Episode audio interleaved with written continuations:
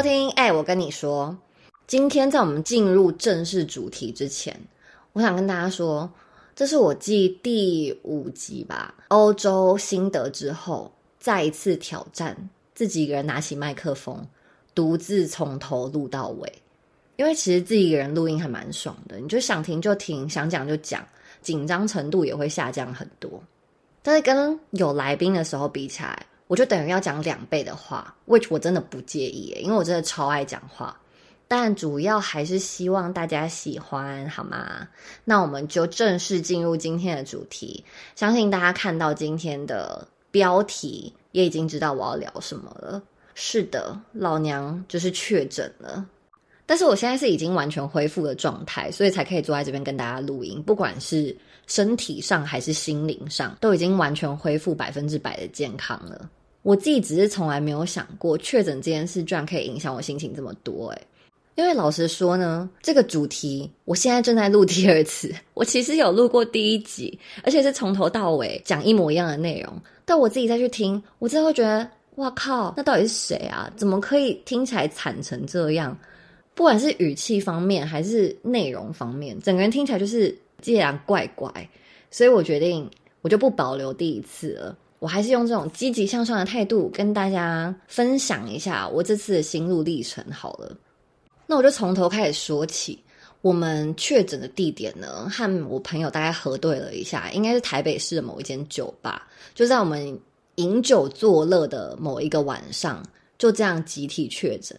当天大概去的有快要到十五个人，确诊的人数好像是八还是九个。剩下零星一两个没有确诊的，也都是还蛮严重的症状。那剩下扣掉的那些人，就是已经确诊过了，所以他们算是免疫。你就知道这个中奖率有多高。因为我本来就是很白目，我还在那里放话说，在台湾得总比在中国得好吧？我宁愿现在就得。哎，就是这种白目，好了吧？来了吧？这是报应哎。我就是比别人痛苦一百万倍，我真的收回那句话。虽然现在也太晚了，但是我只是奉劝有任何铁齿的人，不要像我一样乱许这个愿，你会后悔的。我今天就是活人演练，告诉你什么叫乐极生悲，什么叫做你体验极致的快乐之后，瞬间直接给我拔了位塞康。因为老天爷就是这么贱，他就对不起我，我不我不该骂你贱，我也是好复杂的情绪啊，但是。他就真的会给你挖一个塞坑在前面，在你看不到的地方，就扑通掉下去。我真的一掉就掉了一个礼拜。哎，等下看我废话太多了，现在随便录一录就已经三分多钟嘞。要修，好好赶快进入正题。首先要跟大家说一下，我其实台南人，但为什么我们会在周末决定一大群朋友一起到台北集体买醉呢？就是因为我们本来的 destination 其实是澎湖，但是要去澎湖这个船长。他忘了要载我们这件事，所以我们就在非常仓促的情况下决定，好，啊那不然就一群人一起去台北，反正有酒的地方就是有开心。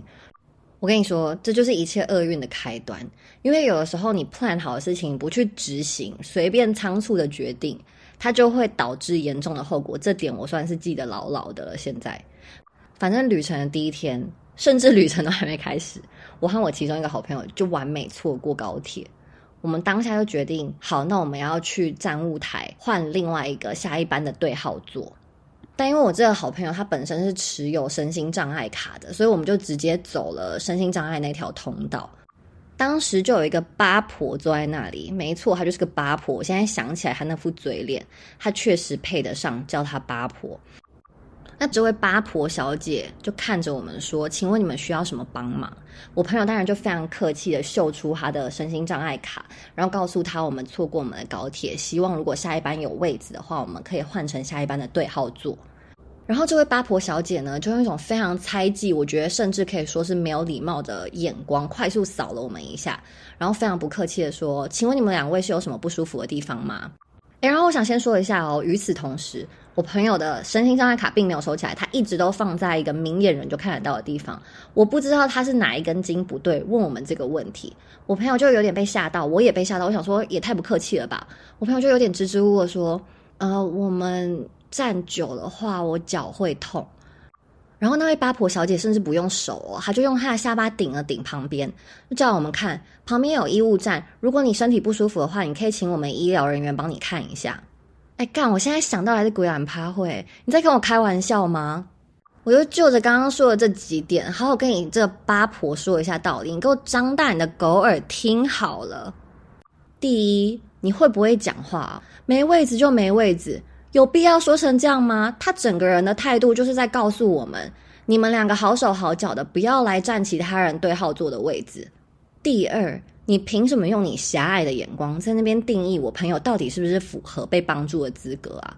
我现在就来给你机会教育一下，我的好朋友刚好就是一个前重度烧烫伤患者，在他衣着整齐的情况下，你不会看到他衣服底下有花了他多少时间和努力去愈合的伤疤。所以才会有身心障碍卡的必要啊！出示的这张卡不就是代表可以享有这样的福利吗？不就是也代表他不需要受像你这种人的眼光就可以受到帮助吗？我真的是想不通诶你这个人真的很坏！高铁站的八婆小姐，你给我听好，我现在就针对你的人格做出非常大的质疑，而且就不要让我在高铁站真的遇到你诶如果遇到我是不敢怎样啊，但我可能会偷看你的那个名牌上面的名字，默默记下来，回来我的 podcast 告诉大家，让我这些仅有的听众和我一起每天在心里面默念十万遍，诅咒你一定会有报应的。像你心地这么坏，人生一定不会过得太顺利。好，随便啊，我觉得我花太多篇幅在讲一个不值得的人。反正我们就这样搭上了下一班的高铁，也很顺利的到了台北。我们就各自分散去见自己该见的朋友，然后讲好晚上十点再一起回到这个酒吧集合，一起饮酒作乐。然后我们当天就喝喝喝，开心到不行，因为和朋友都很久没见嘛，就气氛烘托到了一个极点，可能也算是病毒正式侵入我们所有人身体到了一个极点之后。某个人就提出说：“那不然我们去夜唱好了。”哎，我现在想一想，真是没有比这件事更白目的事。哎，在所有人集体确诊之后，当然我们那时候不知道啊。然后我们还要去一个密闭空间一起相处，接下来的三到四个小时，一起继续这样让病毒交织在我们的身体里面，这样等于是帮他们制造一个最舒服的温床。你想来就来吧，那种感觉。Anyways，我们就去了钱柜吧，好像。就这样唱唱唱唱到早上四点，然后隔天睡醒，我简直可以说是笑不出来哎！我现在真的是想到前一天的自己，只想赏自己几巴掌哎！为什么你就不能在别人说要去钱柜的时候，帅气的转身就走呢？为什么你就不能在大家一直要喝下一杯的时候说老娘累了，我要回饭店，不想跟你们那边瞎起哄？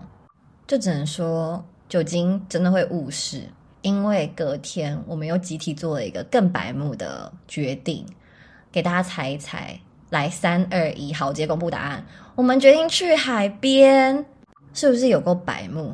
一群宿醉的成人上班族集体决定一起去被海风吹一整天。我真的是不知道我们在想什么诶但是我们还是在海边度过一个非常开心的一天。但我想说的是，在海边。有一度我泡在海里的时候，有感觉到突然有一种好像被雷打到的感觉，那种感觉跟平常是不一样的。你当下会觉得有点四肢无力，那个当下我有一个强烈的预感，我应该是感冒了。可是它没有一个太明显的症状，我想说算了，回程的路上我就睡觉就好了。结果回到朋友家，其中一个好朋友也开始有不舒服的症状。我们都想说，应该是宿醉加上一整天开车出去玩，休息一下就好了。结果隔天星期一上班日，我在那边边工作就开始觉得我怎么好像有点冒冷汗，然后整个身体温温热热的。但当下我也没有想太多，我晚上还跟一个大学朋友约好要一起去他的餐厅吃饭，然后吃完饭之后我们去按摩。按摩的师傅在碰我身体的时候，就有一种刺痛的感觉，就是你的皮肤感觉有针在戳你，那种跟平常去按摩那种酸爽的感觉是完全不一样的。所以当下我就开始越来越觉得奇怪，按摩我是按到睡着，然后起来也是一身汗，我就越想越不对。回家我就直接做快筛，一做干，妈就确诊了啦！我马上打电话给我房东太太，也就是我好朋友，告诉他。我确诊，然后越讲越委屈。我就整个爆哭，然后赶快打电话给我刚刚吃饭的朋友，因为他是餐厅的经理，我就想说，如果他被我传染，我真的是千古罪人哎！我万一害到他整个餐厅不能运营，接下来一整个礼拜没有收入的话怎么办？幸好我那个朋友真是佛心来，他忙安慰我说没关系，你先去找你的家人，我们餐厅的人都已经得过了，我也算是就是免疫了吧？那你就赶快先照顾好自己的身体，再想其他的事。我跟你说，这就是确诊者最需要听到的，因为接下来我就要讲一个反面教材。因为当时我确诊之后，我就马上打电话给我弟，我弟是在台北工作，我就想说他应该会 offer 说要不要来接我，或是要帮忙什么，他没有诶，他居然数落我一番诶，还说什么活该，谁叫你平常不太好口罩？哎，奇怪，我就是正常这样生活，你当做我想要得病哦。莫名其妙，我当下就决定这个弟弟我不认了。我觉得观众听完这集会不会觉得我是一个情绪情绪起伏很大的人？其实还好啦，我就是很爱讲别人坏话，我就是出张嘴。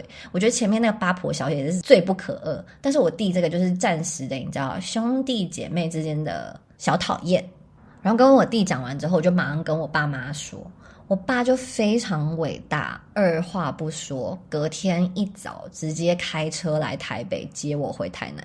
而且更感动的是，我一上车，他居然把枕头、被子、水、药全部都准备好给我。怎么可能会有人这么贴心啊？然后一回家，他就马上拿酒精狂喷我，帮我整个人消毒，让我睡他们的房间，让我好好休息。然后我回到家之后，大概睡到傍晚，我就起床去通报，然后线上看诊。整个流程我必须说，真的很佩服台湾的医疗。大概不到一个小时的时间，我就已经看诊完毕，拿到药。然后医生居然还特别问我说：“你要确认确诊吗？”我都不知道还可以这样选的，我还问他，还可以选择不要。他说可以啊，因为有些人可能会不喜欢居家隔离这个限制，或是觉得抗原测试的结果不准，所以是可以有选择余地的。但当下我可能太不舒服，我就想要随便啦，就是通报就通报，确诊就确诊，我只想要好好休息。然后待过了一个礼拜，医生他就会不定期的打电话给我，或是传讯息给我，问我身体都还好吗？有没有什么特殊症状？到后期大概倒数一二天左右，其实我就没有什么特别发烧啊，只是一点点微微咳嗽。他居然就在最后一天发讯息说：“辛苦你了，明天就终于解除隔离。”哎天啊，我现在怎么有点想哭啊？因为我会觉得这就是。当下你需要听的，我真的辛苦了。我没有想过确诊居然会这么辛苦，诶不管是心理还是身体上，真的都被确诊这件事影响很大，而且都是我从来没有想到过的。我现在就和大家来分享一下我的症状好了。我第一个出现的症状就是刚刚有提到发烧。然后开始头痛欲裂，哎，我那前面两三天真的以为自己是什么孙悟空，哎，一直有人那边给我念紧箍咒。我平常偏头痛，可能就是左边太阳穴会痛，现在痛它是有一种刺痛，从你的颈部后面一直痛上来，像有一个网子在掐住你的头那么痛。还有一个很奇怪的症状，就是我的嘴巴开始变得很苦，它里面会分泌一种很奇怪的苦汁。然后它会改变你的味觉，导致你不管吃什么食物、喝什么汤，它都会跟这个苦汁 mix 在一起，变成一种酸苦酸苦的感觉，导致你像在吃喷。但是我刚刚有跟我的好朋友讨论，我不太确定是我妈煮的东西有问题，还是我真的味觉有问题。但后来我也有吃一些外卖的食物，我确实也会觉得感受不太到食物本身的味道，所以我就把它归类在我的症状里面啊。然后我下一个症状是我一直擤鼻涕跟咳嗽，这就像平常的流感一样。可是我这次有严重到耳鸣，我大概有一两天的时间，耳朵是有一种堵住的感觉，完全那个气出不来。是后面我开始比较少鼻涕了，整个人才比较恢复过来。然后最后面后期的症状就是咳嗽啊，然后会有痰。但就不是这么严重了。我现在已经完全康复转阴，大概四五天左右，但不时都还是会有一些小咳嗽啊，有早上起床会有痰的状况，所以我觉得这是应该后面的还有一些小的后遗症，在等它完全康复过来。那我想说一下心理层面的，其实我觉得我自己本身算是一个还自愈能力蛮强的人，尤其是心理方面，但是这次生病。我居然有一点掉入别人说的确诊的黑洞里面，就是看到其他同期确诊的人康复的比你快，但是你一天一天的筛，每一天都是阳性，再加上为了这件事，我需要去告诉我老板我要推迟回中国的行程，去改机票等等等，加上七天完全没有离开过这个房间，你真的会忍不住觉得。干我到底好不好聊啊？我会不会改了机票之后也是一场空？这个阳性的标记就会跟着我好几个礼拜。就是你这样听会觉得很夸张，很难 relate。但是我相信有很多确诊的人，他一定听得懂我在说什么。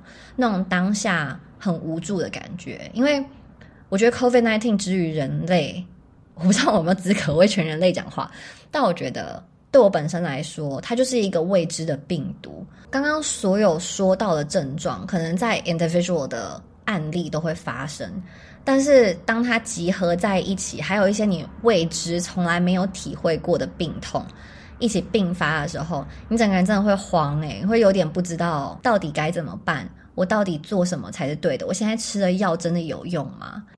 其实录这集也是想要跟这些确诊者。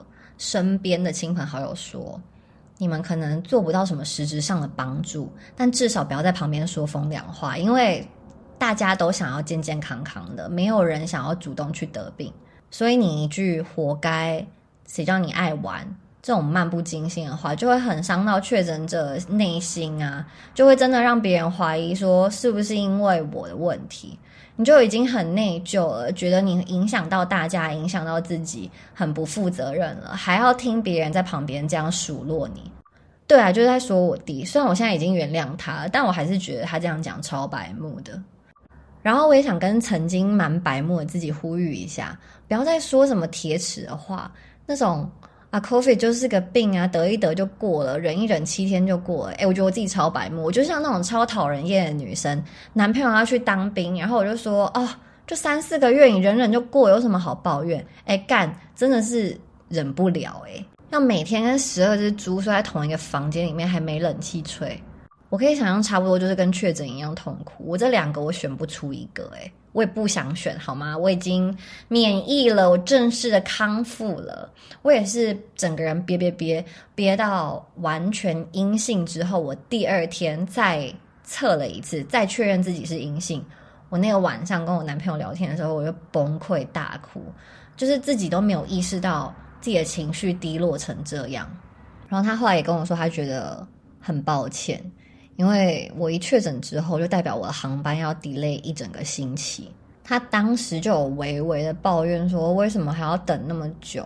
我们都已经快要一个月没见面了，现在又是两三个礼拜推迟。”那当下我也没办法说出什么安慰他的话，因为我觉得我自己已经很不舒服了，我也不想。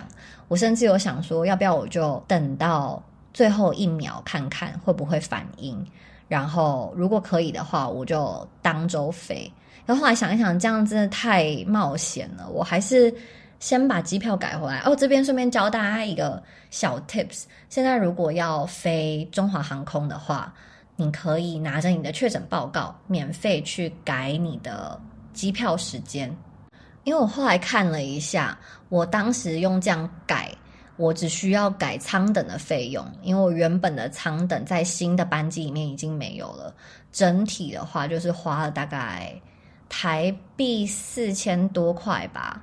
但如果你要 cancel 你原本的飞机，book 一个新的，那大概是四千多人民币，就等于一万六台币。所以相对来说，还是帮你自己省了蛮多。当然，最好的 case 就是你不要确诊嘛。但是这些都已经太迟了，已经来不及了。老娘就是已经得过 COVID 了，我也算是功德圆满，可以完美退出这个回台湾的行程了。我这次其实回来也算蛮久的诶，就这样在家默默的也待了快一个多月的时间。本来回来之前我还满心期待，想说每天都会有一大堆想吃的东西、想去的地方，然后和朋友们每个礼拜都挑一个外岛去。结果也都没有发生啊！幸好我只能说，我前一两个礼拜是玩的还蛮用力的。我现在算是烤焦的针，黑到会发光的程度诶诶但是最后我还蛮想分享一下我即将要回中国的心情，因为我下礼拜五就要飞北京了。我觉得这次在欧洲也好，在台湾也好，大概加起来两个多月的时间。第一，我想感谢我的老板，虽然他不会收听，但是我这辈子可能再也不会遇到像他这么好的老板，爽快到自己问我说：“你都已经去欧洲了，你会不会顺便回家？如果你需要延长你的假期，你就跟我说没关系。”然后主动 offer 我两个礼拜的带薪假。我这是积了什么阴德才有这样的福报啊？但我还是想说，回到自由世界的感觉很好，有一点回不去了。我跟我男朋友其实也有在认真聊说以后的计划。其实主要就是感觉到整个世界对 COVID 这件事已经缓和下来了，大家心里已经有底了。包括我这次确诊之后，医生对待你的态度，网络上查到的资讯，你都会觉得没有像疫情最刚开始，你就听到别人得了 COVID，好像他得了绝症那种感觉。所以当你已经吸收到这个资讯，但你要再回到对 COVID 防范的这么极端的国家。我觉得那个内心的不适应其实是有的，包括我男朋友前几天从 Copenhagen 飞西安，他就拍给我看，在飞机上他们就打包了一个塑胶袋，里面装了两块面包和一个苹果，然后有一个纸条告诉所有的乘客，非必要不准把你的口罩拿下来。这跟我们当时从上海飞法兰克福的情况是完全不一样的。当时就是飞机餐，我们就是拿下口罩暴吃一顿，然后一下飞机，在上到那个巴士之前，所有人就已经把口罩拿掉了。你可以感觉到这件事已经不足挂齿，可是却还有一个地方这么愿意坚守着。我们当然不去评论它的对错与否，我只是觉得，当你已经习惯了把 COVID 这件事当做生活的一部分。再去要调试到有 COVID，好像你生活的污点，这个心态一时之间会有点转换不过来啦。包括我也觉得，像我男朋友这样很辛苦，他一次飞回欧洲的价格，大概是我可以三个月连续吃土才可以筹到的一笔重金。所以，其实你可以想象，那种没有到一定的经济实力在中国工作的外国人，他们是很难有时间预算回家的。我也看得到我男朋友多想念他的家人，然后这次回去也会很失落，觉得自己错过两三年。像他的侄女，就在他上次见到他们的时候，还是两个小 baby。到这次我们见到他们两个，已经是可以跑来跑去吵架说我爱你的那种小女生了，所以这也是其中一个会变成我们开始想要找离我们两个家乡都近一点，或是说方便一点到达的 middle point。总而言之呢，我还是想要在这节最后散发一些正能量，告诉一些还正在确诊当中的人，没关系，不要急，一定会好起来的。虽然我知道这都是废话，但是你就当做是一个礼拜可以狂追剧的时间好了。我那几天可以说是把《Mission Impossible》当做《哈利波特》连载在追，大概两天吧，就把一到四集，它好像还有什么外传第五集，全部看完。甚至我还边泡澡边跟自己心得分享，我有多疯！我就是被关到有点疯掉。我平常这么爱讲话的人，那一整个礼拜简直是憋屈的要命我没办法对着一个真人讲话，我有多痛苦啊！而且老实说。被别人投喂的感觉真是不好受，我真的很讨厌这种受制于人的感觉，不能决定自己下一餐要吃什么。我在这边，我先感谢我妈每一天三餐伺候我，但是我真的，妈咪你要加油，你煮饭要加油。我明年母亲节我会送你一个才艺班，你要去，然后你要进步，因为这样我不行诶、我这是转阴第一天，我就马上打开 Uber Eats，大叫麦当劳。我只叫麦当劳一人份，叫了快三百多块，你就知道我有多渴望想要吃到外面的食物。虽然是这样讲啊，但我还是要非常真诚的谢谢芭比妈咪，谢谢你们把我救回台南，然后这么无微不至的照顾我，真的会觉得还蛮庆幸自己是在家，在台湾，在熟悉的地方确诊。如果在中国或者在德国，我觉得那种不敢麻烦别人的心情，还有担心自己不知道会被关去哪里的那种心情，会让我更忧郁。因为我这次真的可以感觉到，就算在自己家，但那种确诊的无助感是这么真实存在的，就突然可以体会到为什么疫情期间心理健康变成一个大的话题。所以在这边也是祝福大家身体健康，心理也要健康。那这集就先到这边啦，谢谢大家收听，我们下次见，拜拜。